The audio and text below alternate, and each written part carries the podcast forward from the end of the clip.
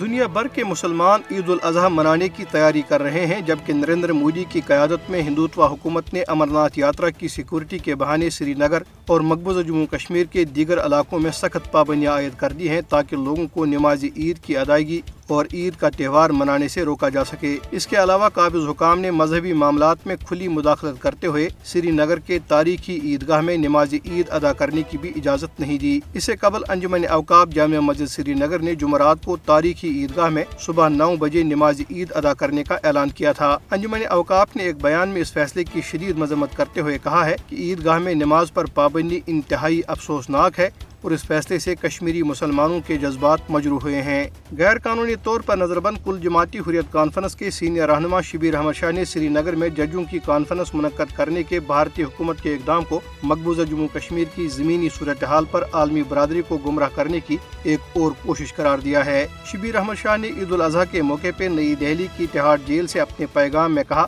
کہ بھارتی عدلیہ کے پاس جو کشمیریوں کے حوالے سے ہمیشہ متصف رہی ہے، مقبوضہ علاقے میں اس طرح کی تقریب منعقد کرنے کا کوئی اخلاقی جواز نہیں ہے۔ انہوں نے کہا کہ بھارتی عدالتی نظام کشمیریوں کو انصاف فراہم کرنے اور انسانی حقوق کے بین الاقوامی معیار کے مطابق کام کرنے میں ناکام رہا ہے۔ حریت رہنما نے کہا کہ بھارتی فورسز کے اہلکاروں کے تشدد عصمت دری، ماورائی عدالت قتل اور جبری گرفتاریوں میں ملوث ہونے سے متعلق سینکڑوں مقدمات عدالتوں میں زیر التوا ہیں۔ انہوں نے دفعہ تین سو ستر اور پینتیس اے کی درخواستوں کے حوالے سے بھارتی سپریم کورٹ کی عدم دلچسپی پر افسوس کا اظہار کرتے ہوئے کہا کہ حکمران بھارتیہ جنتا پارٹی کی مرضی اور منشا پر کام کرنے والے جج ان درخواستوں کو ردی کی ٹوکری میں پھینک رہے ہیں۔ جموں شہر کے مضافات میں رائے کا جنگل کی زمینوں پر ہائی کورٹ کی نئی عمارت تعمیر کرنے کے خلاف مظاہروں میں شدت آ گئی ہے اور ماہرین ماحول ماحولیات نے اس اقدام کی سخت مخالفت کرتے ہوئے کہا ہے، اس منصوبے کے لیے تقریباً اٹھتیس ہزار درختوں کی کٹائی سے ماحولیاتی نظام کو ناقابل تلافی نقصان پہنچے گا۔ نوجوان کارکنوں نے اس منصوبے کی مخالفت کرنے کے لیے رائکا کے رضاکار دوست کے نام سے ایک گروپ بنایا ہے۔